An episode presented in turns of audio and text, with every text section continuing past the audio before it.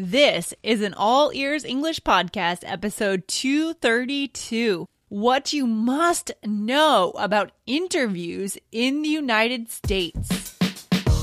Welcome to the All Ears English Podcast, downloaded more than 5 million times. We believe in connection, not perfection. You'll finally get real native English conversation with your American hosts, Lindsay McMahon, the English adventurer, and Michelle Kaplan, the New York radio girl, coming to you from Boston and New York City, USA.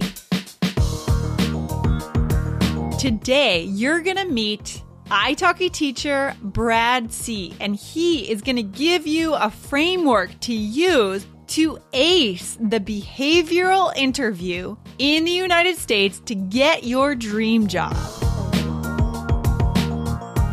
Are you on our email list yet? Join more than 5,000 other All Ears English listeners and make sure you don't miss any of our amazing All Ears English episodes. Get on our list now and we'll send you a weekly summary of the most exciting and interesting All Ears English moments every week. These episodes are hot, so go to allearsenglish.com slash hot. That's allearsenglish.com slash H-O-T.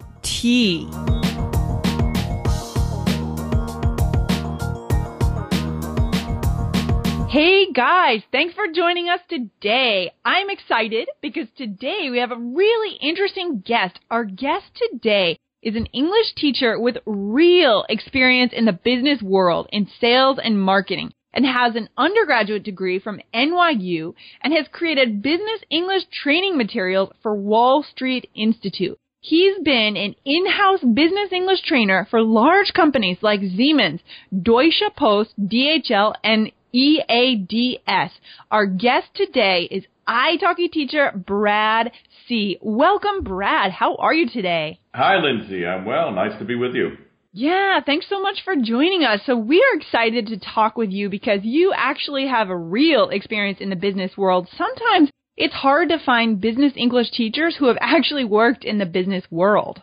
Well, it was a uh, long time coming to the uh, English teaching profession. I always thought it was an interesting idea, but I was working and I had uh, interesting jobs, and I would get transferred to new jobs in new cities. And then finally, after about 15 years of doing it, I said, I've got to try this and just get it out of my system. So I went oh. for one year uh, in 1997 and was an English teacher in South Korea and okay. at the end of that year, I came back to America and I said, okay, I know I want to do this for the rest of my life now. I found my true profession, but I need to know how to do it correctly. So I got my master's degree in teaching mm-hmm. English as a second language at Seattle University. And after that, mm-hmm. I came to Europe, and that's what I've been doing ever since. Excellent. It's so nice when you find your calling, isn't it, Brad? Better late than never. That's right. So, Brad, I'm excited to talk to you today about interviewing because I know that a lot of our listeners here at All Ears English, you know, they're interested sometimes in getting a job in the US or in the UK. And I know that you're going to let us know about some key differences between an American and a British interview versus an interview in other parts of the world, right? Yes, Lindsay, what normally happens in an American and British interview is that it's focused partly on skills and technical questions about uh, what have you done in the past in your job uh, with your training. But there's another part of it that's known as a behavioral interview. And mm. this is a situation where they are trying to find out what kind of team player you would be, and even what kind of potential leader you might be for them, because companies make a big investment in their staff. They want to see if there's somebody who could possibly grow with the job and become a manager or more. Now, Asians okay. and even most Europeans aren't familiar with this style of interview. They're typically focused in their interviews on education, training, skills, technical achievements, right. and so forth. But these Ooh. kinds of questions are very often asked uh, in uh, Western or at least American scenarios, and you will find that uh, they can be very difficult even for a native speaker. Yeah, and Oh, that's so interesting. It reminds me of a student that we had in for my other company who was applying for a job with Google and she was preparing. She had heard about this behavioral interview thing and she was preparing all these responses to these crazy questions. What kind of questions specifically would they be likely to ask in a behavioral interview, Brad? Well, I, I grabbed three to share with you because Great. these are very typical. Uh, here's one. Tell us about the most difficult or frustrating individual that you've ever had to work with and how you managed to work with them. Ooh, that's a big question. Could be a coworker, a customer, a boss. Uh, so you have to think about the different kinds of answers there. Another one would be sometimes it is essential that we break out of our routine or normal way of doing things to complete a new task. Give an example of when you were able to successfully develop a new approach. Oh, wow. Let, let's go back to the first question Yeah. because I want to go through three different typical behavioral interview questions and figure out what, what the interviewers are looking for so that our listeners could use that strategy when they go into a behavioral interview. So the first question, Brad, what the, what is the most difficult person or who is the most difficult person you've worked with and what did you do? What are the interviewers looking for here in your response?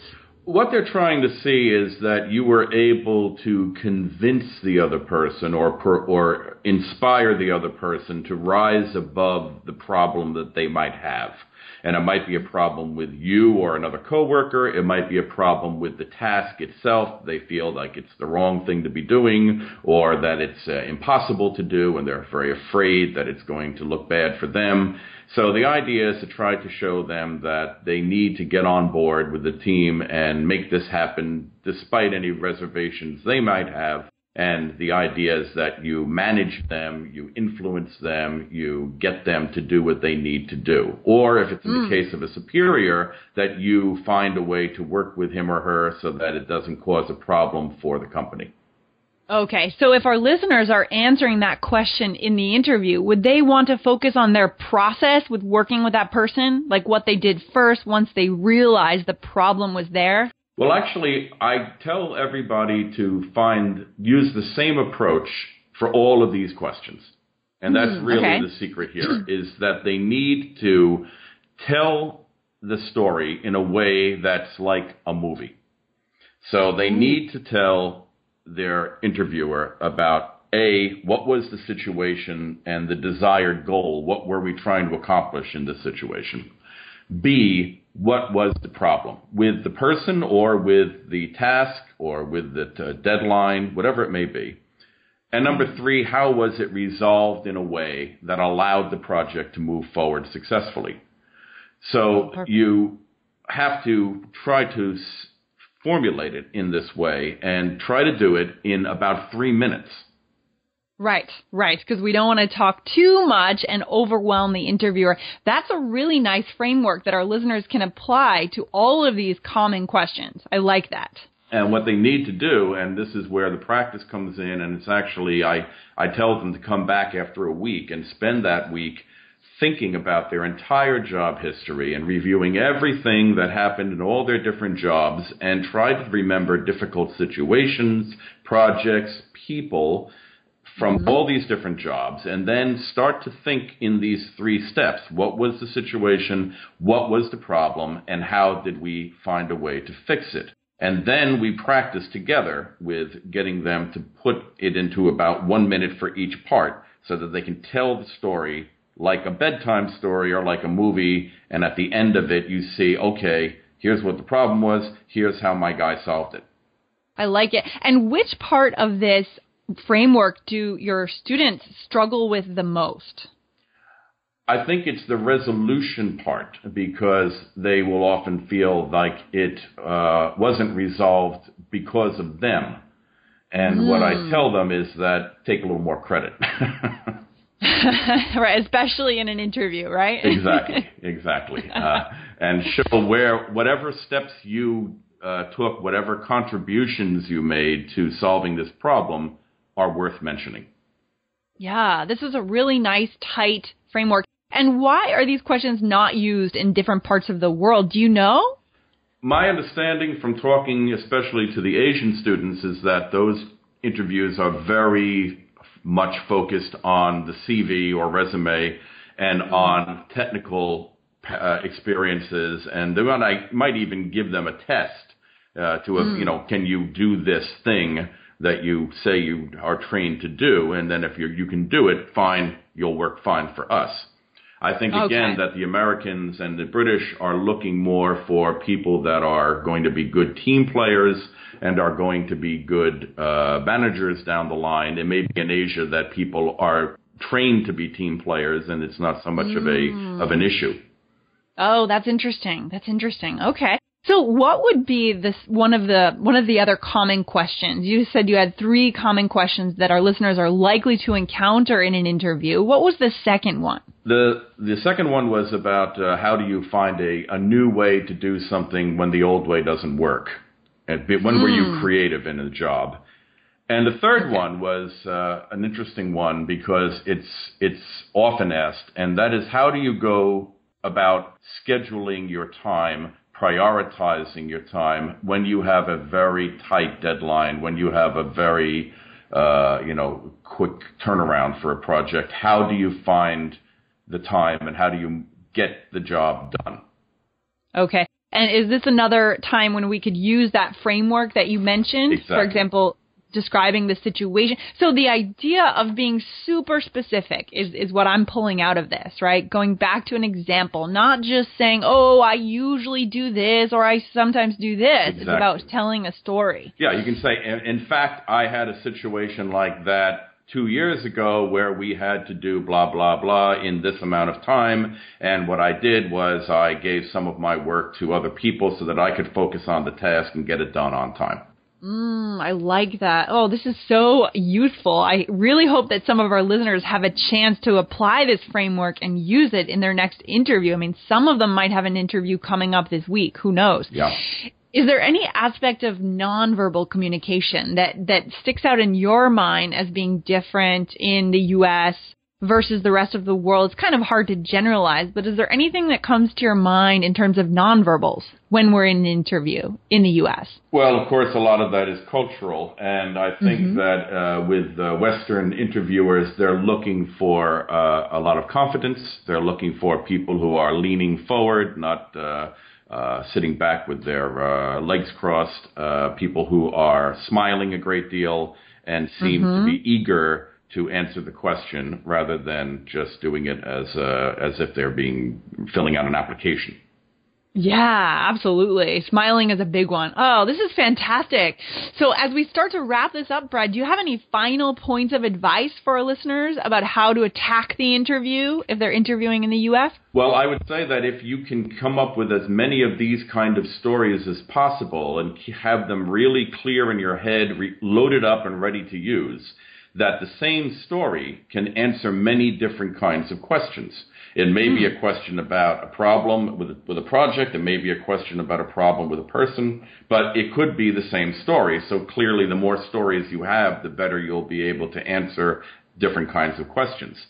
The nice thing about this, Lindsay, is that I've always asked these students, because I do a, a, a lot of this, and I've always asked them, tell me what happened in the real interview after you have it, and if it was helpful. Mm. And consistently they've reported that it, they actually were asked these kinds of questions and they were almost you know happy because they had prepared for it and then they you know they have their answers ready to go and they get the job Oh, awesome. Yeah. Awesome. Well, that, that's a great testimonial right there. And so for that reason, you know, we want to recommend if you guys want to work on this, not by yourself, it's often good to work with a teacher. And we know that, Brad, we know you're a teacher at italki, right? Yes, indeed. Okay. So guys, if you want to have a chance to actually work with Brad, if you have an interview coming up or if you want to improve your business English skills, you can work with him on italki, but in order to get our special deal that we've worked out with italki, you need to go to allearsenglish.com slash italki, that's I-T-A-L-K-I, and you'll get $10 off your second lesson with Brad. And Brad, after our listeners go to that special link, how can they find you after they've registered? Well, the easiest way to do it is to type at the top where it says search for people and type my first name, Brad, that's mm-hmm. Bravo Romeo Alpha Delta, and then a space, and then the letter C for Charlie, and that's it. And if you hit that, it will bring up my picture and link to my page, and then you can look at my special interviewing and uh, CV review uh, package, uh, which will allow you to focus just on that with me.